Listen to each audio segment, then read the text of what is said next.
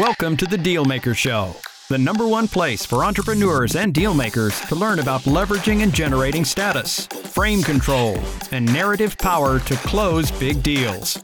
Here is your host, investment banker, dealmaking expert, and best selling author of Pitch Anything and Flip the Script, Mr. Oren Klaff. I'm Oren Klaff, the author of Pitch Anything. Not long ago, I was in the conference room of one of the largest ad agencies in America. I was sitting there with the CEO and she was saying very nicely, How can this pitch our deals better than we can? And she was talking to her chief marketing officer, chief operating officer, chief financial officer. So I don't love being called an by my clients, but I am proud that I could pitch deals better than they can. But how did this all come about? The reason that I can walk into a 25,000 person company and not know anything about the company hardly and be the best pitch person in that company, according to the CEO, is because I follow the blueprint. Let me walk you through the blueprint.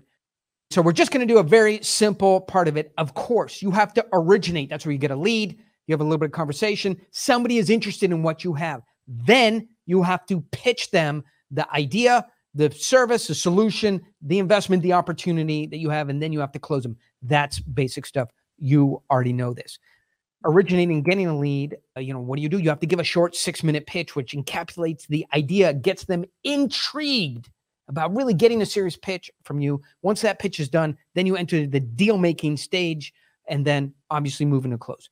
Those are some basic mechanics that you should know. What's most important, and the reason I can walk into your company or any company and probably be the best guy pitching deals is that I understand there's all these layers and there's content within the layers, right? You better have a content layer at the bottom, what it is you do, the features you have, the benefits. On top of that, you need to perform that content. It needs to be clear, it needs to be interesting, it needs to be charismatic. Not like me, but actually charismatic. That will lead you into having control. Each of these boxes, you should have skills. In origination, the origination box here, you need to have authority. Authority only comes from one thing. Actually, it like comes from 19 different things. But there's one thing that's easy to control. When you have done something that is very hard to do, almost anybody who tries it hasn't succeeded, that brings you authority in the origination phase of your process.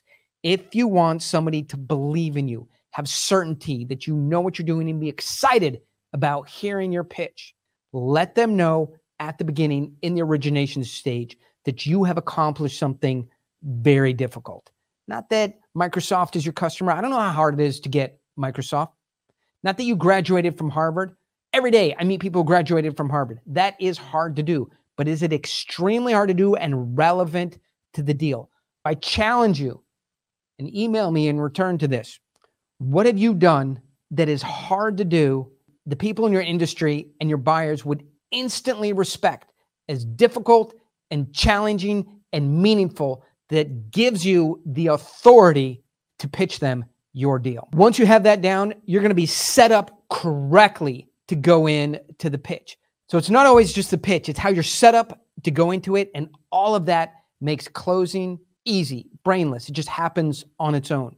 Closing is not where you need to focus, it's origination, authority, and the correct pitch. I want to hear what have you done that's actually hard to do? Hey, thanks for listening, and be sure to stay tuned for more great content from Oren Klaff.